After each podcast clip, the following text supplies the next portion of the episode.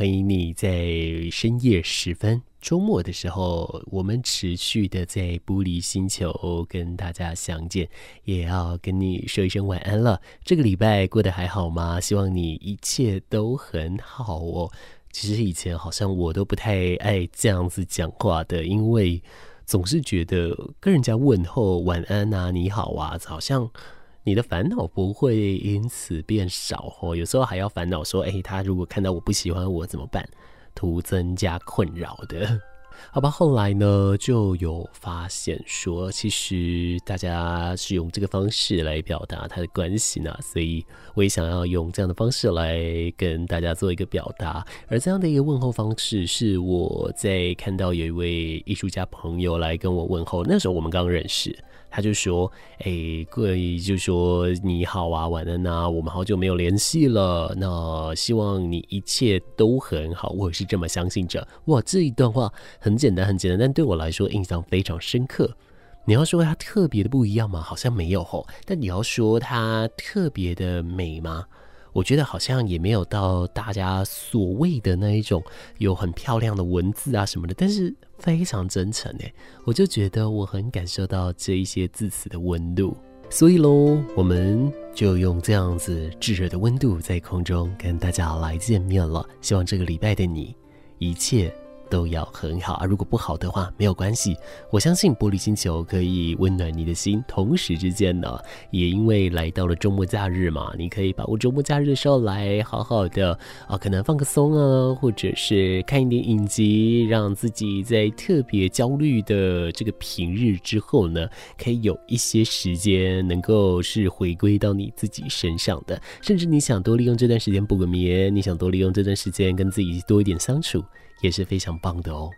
好，来今天的节目，我想跟你分享关于焦虑这一件事情。为什么呢？因为这个礼拜我一样是还在动荡当中哦。那这个一动荡也就算了，然后我就发现喽，就是这些动荡是来源于我的一些工作内容。可是这一些工作内容呢，又不太像以前运行的规则，它是一种。会影响到你现有的价值观，跟造成现有冲击的一些影响方式哦，所以就会有这样的一个调整啊。然后每一次遇到的时候，就是他这个事情其实一阵子一阵子会来一次，但当然每一次来的时候都会尽力的做改善嘛，只是。每一次改善之后，总是就是还是会有一些困扰在，那就一次一次一次，就是永远没有完美的时刻，你知道，那对人来说是多么沮丧的一件事情呢？尤其你又这么努力，甚至呢，这些是跟你既有的观念是形成冲击的，对不对？好吧，如果你有同样有这样的一个困扰的话，你也愿意的话，欢迎你来跟我分享喽。上网搜寻 DJ 马氏，在 Facebook 和 Instagram 都可以找到我哦。就是有一张戴着口罩、穿着西装照、拿着自拍照的那一个图片，就是我本人了。好，这个是主要是我想要跟大家分享焦虑这个主题的原因嘛。但是，好，我当我从网络上搜寻这两个关键字的时候，嗯，挑出来的也有蛮多，包含说一般病理学的分析啦，或者是一些步骤的爬书啊等等的。我就看到有一件事情，就是说，因为目前还正值农历七月时期，就是大家所谓的鬼月哦。那其实很多人在这个时候总是会特别的容易害怕、忧郁，甚至感觉阴森，总。我觉得身边就是鬼影幢幢的，很怕会看到呃原本、啊、自己不太常看到的一些情形哦。那么对此，其实有身心科医师就有提出一个提醒哦，他说这个其实就是蛮典型的所谓的农历七月的症候群哦。当然你讲比较简单，就是鬼月症候群了。但是它容易出现在情绪本身比较不稳定，或容易叫做不安呐、或者是对事情比较言听计从的。人他比较会出现这样的一个症状，会导致他整天躲在家里，甚至是疑神疑鬼，来影响到他的人际关系、哦。那么，其实这一位精神科医师他也指出哦，他只要每一次到了农历七月的时候，就会有不少患者来到门诊哦，的确都是针对着这样的事情，都是因为他们出现了像是紧张、焦虑、噩梦、疑神疑鬼，甚至。觉得莫名的就觉得毛毛的一个症状哦。那但是有的人还会比较严重一些，他甚至会出现幻觉，甚至会有所谓的一个杯弓蛇影的情形。But you know what？这一个鬼月症候群，它其实并不是一个医学用词，也不是一个正式被核定的一个相关的一个疾病名称哦。它只是在这一段期间呢，因为紧张、焦虑等等的情绪严重影响到了日常生活，那么甚至会因为看到这一些情况呢，所以怕到整天躲在家里，甚至在四周会贴满着所谓的符咒啊，那根本无法正常的上班、上课，甚至影响。了所谓的人际关系哦，那么精神科医师有指出，就是面对这样的一个症候群，一定要正视问题，找出相关的一个病因，同时维持良好的生活习惯，千万不要人云亦云、迷信，也不要自己吓自己。好了，那当然，关于这一件事情之外呢，这礼拜其实还会面临一件事情，就是高中职以下已经开学了，对不对？有人迎接新生活，有人呢回校学校，重新跟朋友持续的相处哦。而在这两个多月的一个暑假里面，其实家中有孩子的人不止自己生活作息大乱，孩子的生活作息也不一样哦。就有营养师也提醒，面对开学的这样的一个低失落的情形。行啊啊，其实孩子有可能会出现，的确有沮丧、失眠，甚至黏人、胸闷，甚至当然也有一些焦虑、紧张的情形哦。这个当然就是所谓的开学症候群。那么营养师就说，其实多补充蛋白质、维生素 B 群，甚至一些鱼油啊，还有一些富含钙跟镁的食物，比方说黑芝麻、坚果、深绿色蔬菜，来放松。并且提升睡眠品质，这是比较 OK 的。但是我觉得这边讲到一个还不错的事情，就是说呢，起床后让孩子接触日照五分钟到十分钟，透过强烈的光线来告诉大脑可以层啊哦，该起床工作了。其实有助于调理生理时钟的哦。所以说啦，如果说有出现这样的一个行为的话，我想以上的这些步骤都可以来多加运用，包含说出现了沮丧、焦虑、忧郁、易怒，甚至有这个健忘、失眠、没有食欲、没有耐心，甚至想哭，以及啊头痛、肚子痛、胸闷，甚至有腹泻的情形，还有啊咬手指、粘人、赖床、大动作等等的。像我以前非常爱咬手指，我其实现在还是非常容易紧张诶，只是说现在这个情况已经稍微的有比较克制一点点了。如果出现这样的情形的话，可以摄取刚刚说的这蛋白质嘛，透过豆、鱼、蛋、肉、奶类来进行。而像维生素 B 群的话，其实来自一些动物内脏啊，甚至一些豆类食物也都是有的哦。那么当然，青鱼、秋刀鱼、鲑鱼、尾鱼，甚至亚麻仁油加印加果油，这些其实都是还不错的一个油脂来源哦。这些也都可以多加的涉猎。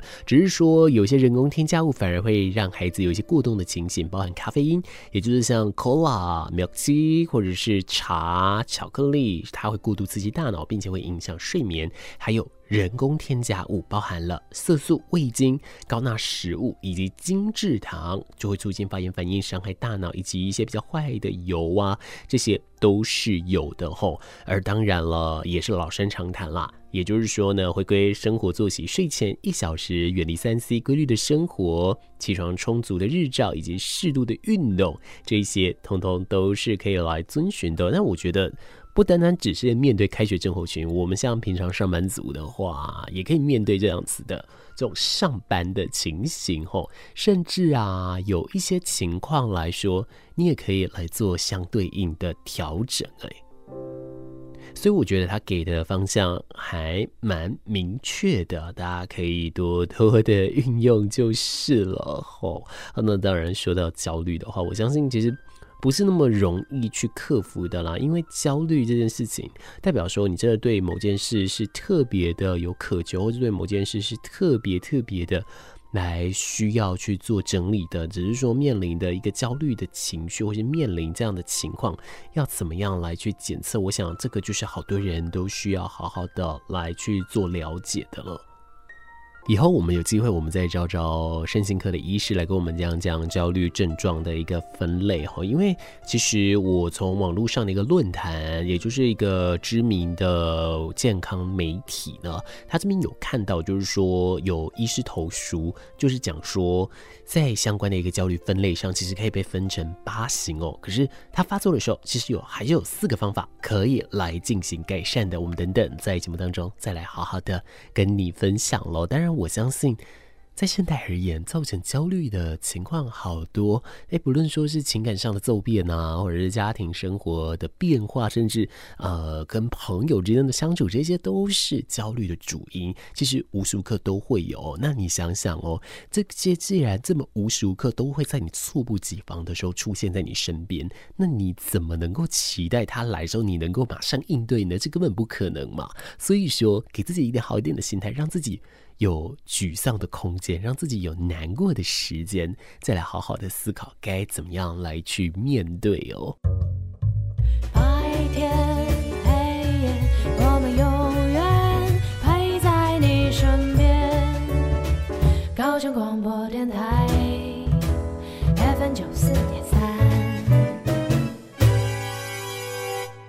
来继续收听的是《玻璃星球》，这里是高雄广播电台 FM 九四点三 AM 一零八九，我是马氏，一样在周末的深夜时分。在空中与大家相见。今天我们跟你聊聊的是关于焦虑。上半段的节目当中已经跟你讲了，焦虑它可能会有的一些症状，甚至呢，我们面对焦虑的时候，我们可以来处理的方式哦。当然也特别在讲了说，在近期来说，包含像遇到开学，还有遇到所谓的农历七月的时候，有好多人会因此出现了对应的一些症状哦。但是这也都代表着，其实或许某些程度上是很看重这件事情，所以才会出现这一些的情。情绪，这些是我们啊表现来保护我们自己，或者是让我们意识到自己生活当中可能需要留意的一些地方哦。那么其实啊，在网络上我这边看到了啊，有一个论坛是有医师投书，并且做了相关的一个整理，就是针对焦虑是什么这样子。在美国的一间诊所呢，他有讲到哦，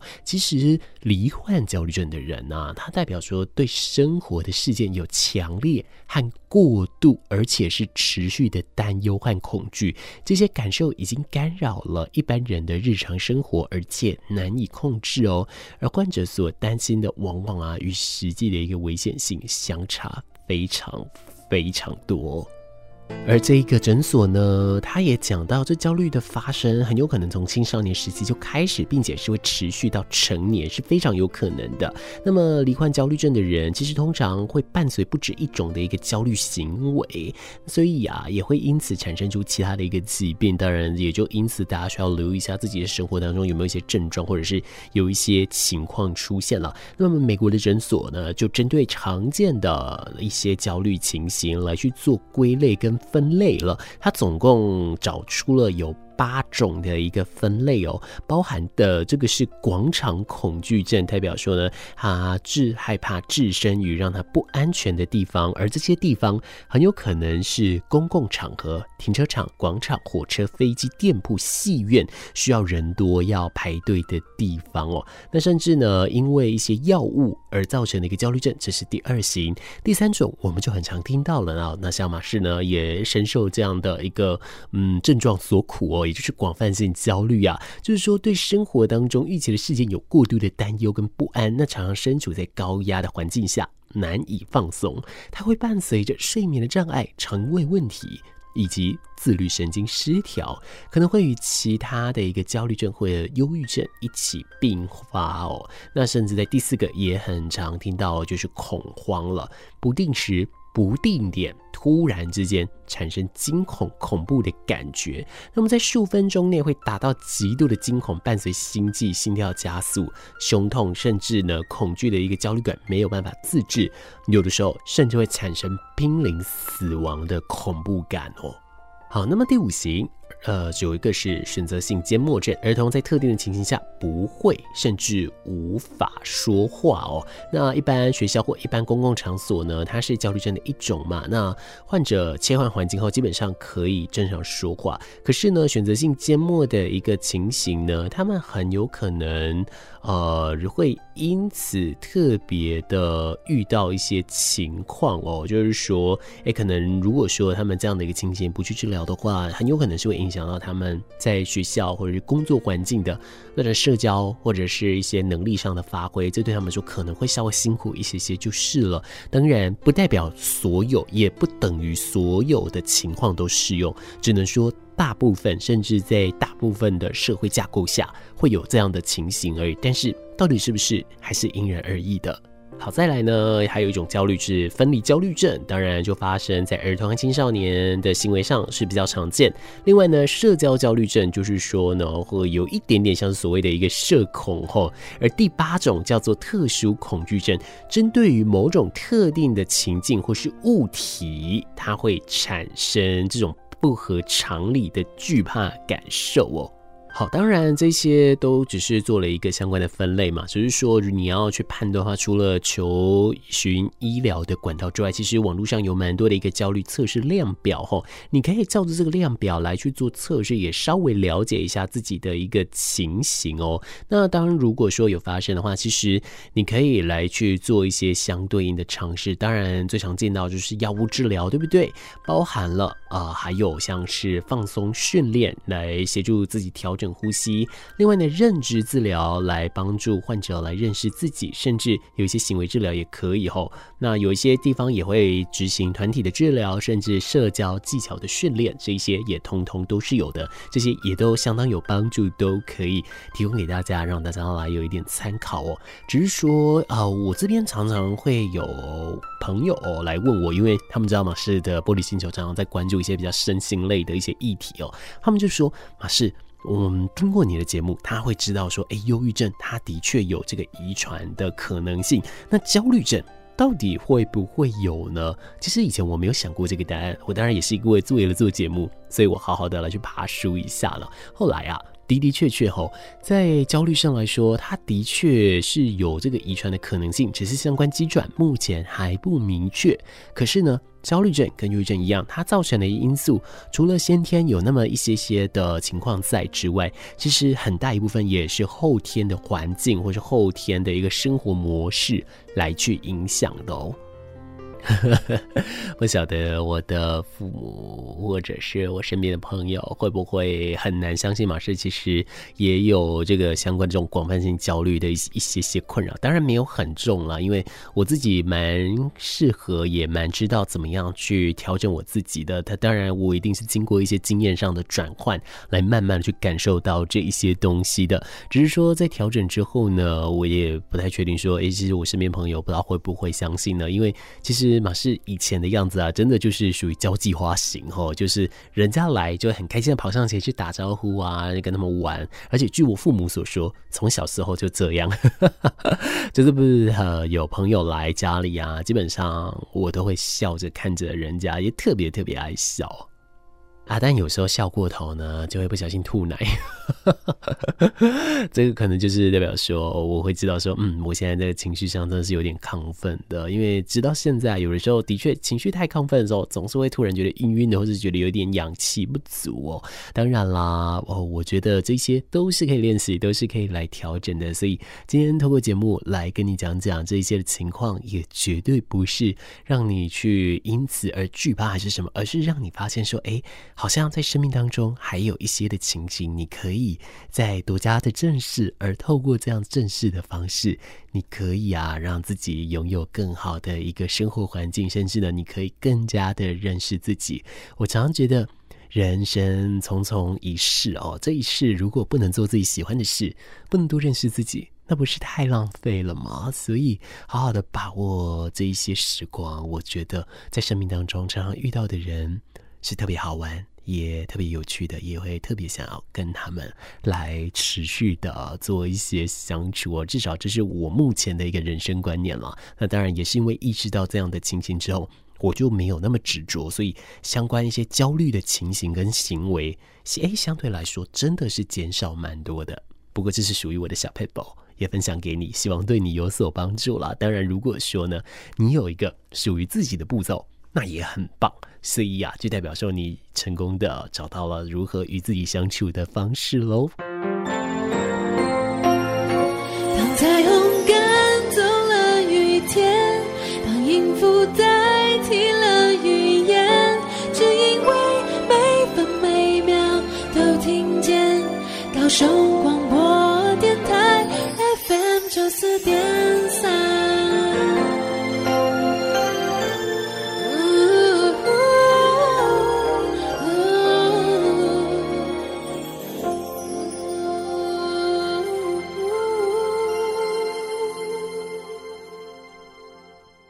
小甜甜布兰妮的《Toxic》这一首歌曲送给大家了哈。当然，在深夜时分听这首歌曲呢，也，有的时候会特别的又在让人亢奋一些。因为我知道有一些在听节目的你呢，有的时候可能是睡不着，有的时候可能是还在上班，有的时候可能还在读书，还在奋笔疾书着。真的是要跟你说一声辛苦了。那甚至有的人呢，是现在准备出门要去上班或上工的一个情形。哦，当然，一定除了辛苦了之外，也要提醒你一定要小心安全哦。也祝福每一个你都可以过得开心愉快。我们都在生活当中持续的努力着，只是呢，请你知道，你不是独自努力着，还有高雄广播电台 FM 九四点三 AM 一零八九，还有啊，在周末深夜时分在空中陪伴你的马士会陪着你一起加油。晚安喽。